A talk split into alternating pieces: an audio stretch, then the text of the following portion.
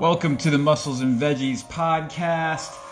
This show is nutrition, health, fitness, wellness, all perfectly packaged into a bite sized podcast to educate and motivate you to stay on your fitness journey. Uh, what are we talking about today? Today, we're talking about the two biggest factors in fat gain and obesity. And to be clear, this is a hot topic right now. There's uh, over 40% of the U.S., um, over 42% of Mexico uh, is obese. Uh, it's absolutely staggering what's going on in these numbers. And just to make sure everybody understands uh, real clear, there are more than just two factors to obesity, but these two factors we're going to talk about today are the ones that are heavily on my radar based on the latest science. Now, uh, we're going to identify what these two things are, but we're hopefully also going to give you some tips on how to combat them or how to make some lifestyle changes along the way. Now, obesity began to really, really climb in the 1970s. And there's two factors that happened um, from the 1970s until now that really shot up the numbers when it came to people cramming on weight, becoming diabetic, becoming obese. Um, number one factor is added sugars went up 150 pounds per human per year. So the average human used to consume about nine grams of, of sugar a day.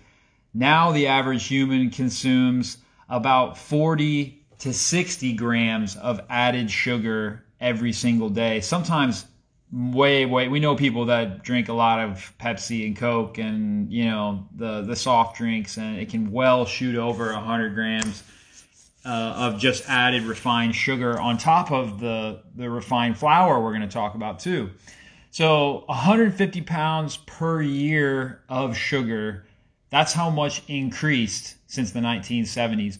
Number two thing right here, uh, the steel roller mill was created. This basically allowed flour to be pulverized into a powder uh, that they can make all kinds of different products out of. It stretched the flour out. It, it actually made the process uh, much better, and that's where refined flour came from. Is that steel roller mill? And our amount of pounds, our amount of pounds of flour dramatically increased in our consumption as well. We're talking around the same, 150 to 200 pounds a year per person more than what they were normally consuming of wheat. But now it was refined flour, and you see, refined flour spikes blood sugar much, much more. So you got these two things we got sugar and we got refined flour. Both of them um, dramatically elevate blood glucose levels, which leads to diabetes, which also leads to high insulin levels, which also leads to weight gain because you cannot have weight gain unless you have high insulin levels. Insulin is the fat storage hormone. Without it, we'll die, but too much of it will kill us. It's much like anything else in this world. So, uh, those are the two factors that happened since the 1970s that really, really caught my attention this refined flour and this added refined sugar. Now, um, that's my number one. So my number one biggest factor in in the obesity rates, and the one thing that I advocate that my clients can dramatically reduce in their diet is refined flour and refined sugar, refined added sugars. We're not talking about fruit. We're not talking about berries. We're not talking about uh, things that have natural sugars in them we are talking about refined flour and added sugars, soft drinks, um, candies, cakes, pie, you know, all that stuff that we add sugar to. So the next major factor that came into play happened um, past the 1970s, 1980s, the rise in entertainment, the rise of technology, TV, internet, computers, tablets, phones. Studies consistently show how much later we are going to bed compared with the pre 1950s era. We are going to bed hours and hours later than we used to. And it makes sense if you think about living on the farm. You got up with the sun, you went to bed uh, probably an hour or two after the sun, depending on what season it was. uh, there wasn't a lot going on that you were super stimulated and wanted to stay up late at night, right? Well, with the with the uh, onset of people staying up later, guess what people are doing? They're eating later. So they're eating later because they're up. And this is a huge problem when it comes to obesity. And w- one of the reasons why is because our metabolism slows as the day goes on. Um, our metabolism ramps up first thing in the morning and, and through the mid part of the day, where it's at its fastest point. But then it starts to taper off and it starts to go into a restorative regeneration mode. We kind of talked about that a little bit in the last podcast too. Um, but the the idea here is we don't want to consume calories when our metabolism is is slowing down and going to its slowest point. Also, let's go back to glucose and insulin for a second. When we sleep at night, we are fasting. That's why break fast is called break fast, breakfast. So we are breaking the fast overnight. Well, during those fasting hours, our blood glucose levels drop to a really healthy zone. And because we're not eating any blood glucose or any sugar or any carbohydrates or any fuel, we tap into our fat reserves.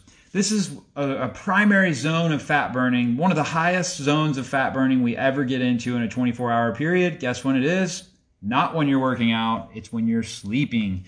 But if you eat late at night and you eat before bed, you are dramatically raising your blood glucose levels, which therefore diminishes your ability to tap into fat. Guess what? You now just created a situation to gain weight or to not lose weight. And over time, you're gaining and gaining and gaining because you're not losing because of this late night eating habit. So you think mm. Pardon me there. You think about number one, uh, the amount of refined sugar and refined flour we're consuming, and that actually leads to our number two in a way. And how so? How does it lead to late night eating? Well, when we eat a lot of refined flour and refined sugar, our insulin levels are higher. And insulin is the reason that we have more frequent cravings because uh, as blood sugar raises, insulin raises as well. That lowers our blood sugar because it's storing away that excess glucose that's in the bloodstream. That crash in blood sugar leads to another spike in what's called ghrelin, which is get your stomach growling. And it actually tells you that you're hungry, which means you're going to go back into the kitchen and forage through the refrigerator for something else to eat, therefore raising your blood glucose levels again. You see the cycle here that goes on and on. So, what can we do to combat this? Well, number one, we can dramatically replace the refined flour, the refined sugar with real whole foods. Uh, plants, fruits, veg, nuts, seed, meat, fish, fowl, all the things that are one ingredient foods. They don't come in a box or a package or a bag. Uh, or maybe they do. I guess there's some fruits that come in a bag now in the produce section. But my point is is we want to stay away from processed food, which is mostly where refined sugar and refined flour is hidden away in the ingredient level in hundreds of different names that's trying to hoodwink us to eat their food. So if we stick to foods, pardon me again, if we stick to these real whole foods, we will mm. easily diminish our cravings, which will be easier to be more satiated after dinner or more full, and that will have us to not eat later in the evening um, and causing this cycle to be exacerbated. Just in doing these two things, I've seen people in my practice dramatically drop weight really, really fast.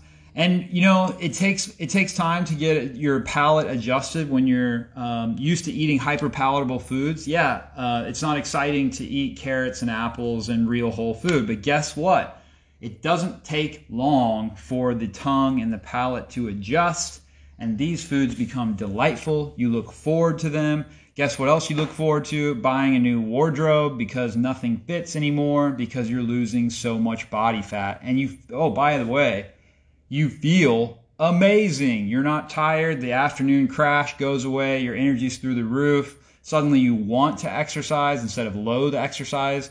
So, anyways, you can see how this snowball effect just from taking out these two simple things. Let's take out the refined flour and the refined added sugars, and let's let's set a 7 p.m. uh, time frame to consume all of our calories up to 7 p.m. And guess what? We're not going to eat again until after 7 a.m. That makes our fasting window longer than our feasting window in every 24 hour period. If you do these things, I promise you, uh, you will be in a position to optimize your body composition, lower your body fat, increase your muscle tone. Look, if you like what you're hearing on the Muscles and Veggies podcast, please share it with someone. Please leave us a review, comment below. Uh, on top of that, you can get some awesome supplements. The supplements that I use at thorne.com. That's T H O R N E dot com slash you slash muscles slash you slash muscles thorne.com. I got a special discount for all my listeners over there. That helps me out, helps the show out. And if you learned something from this, like I said, share it with somebody. Thank you for tuning in and spending your time with me today. Refined sugar, refined flour, 7 p.m. Let's do this.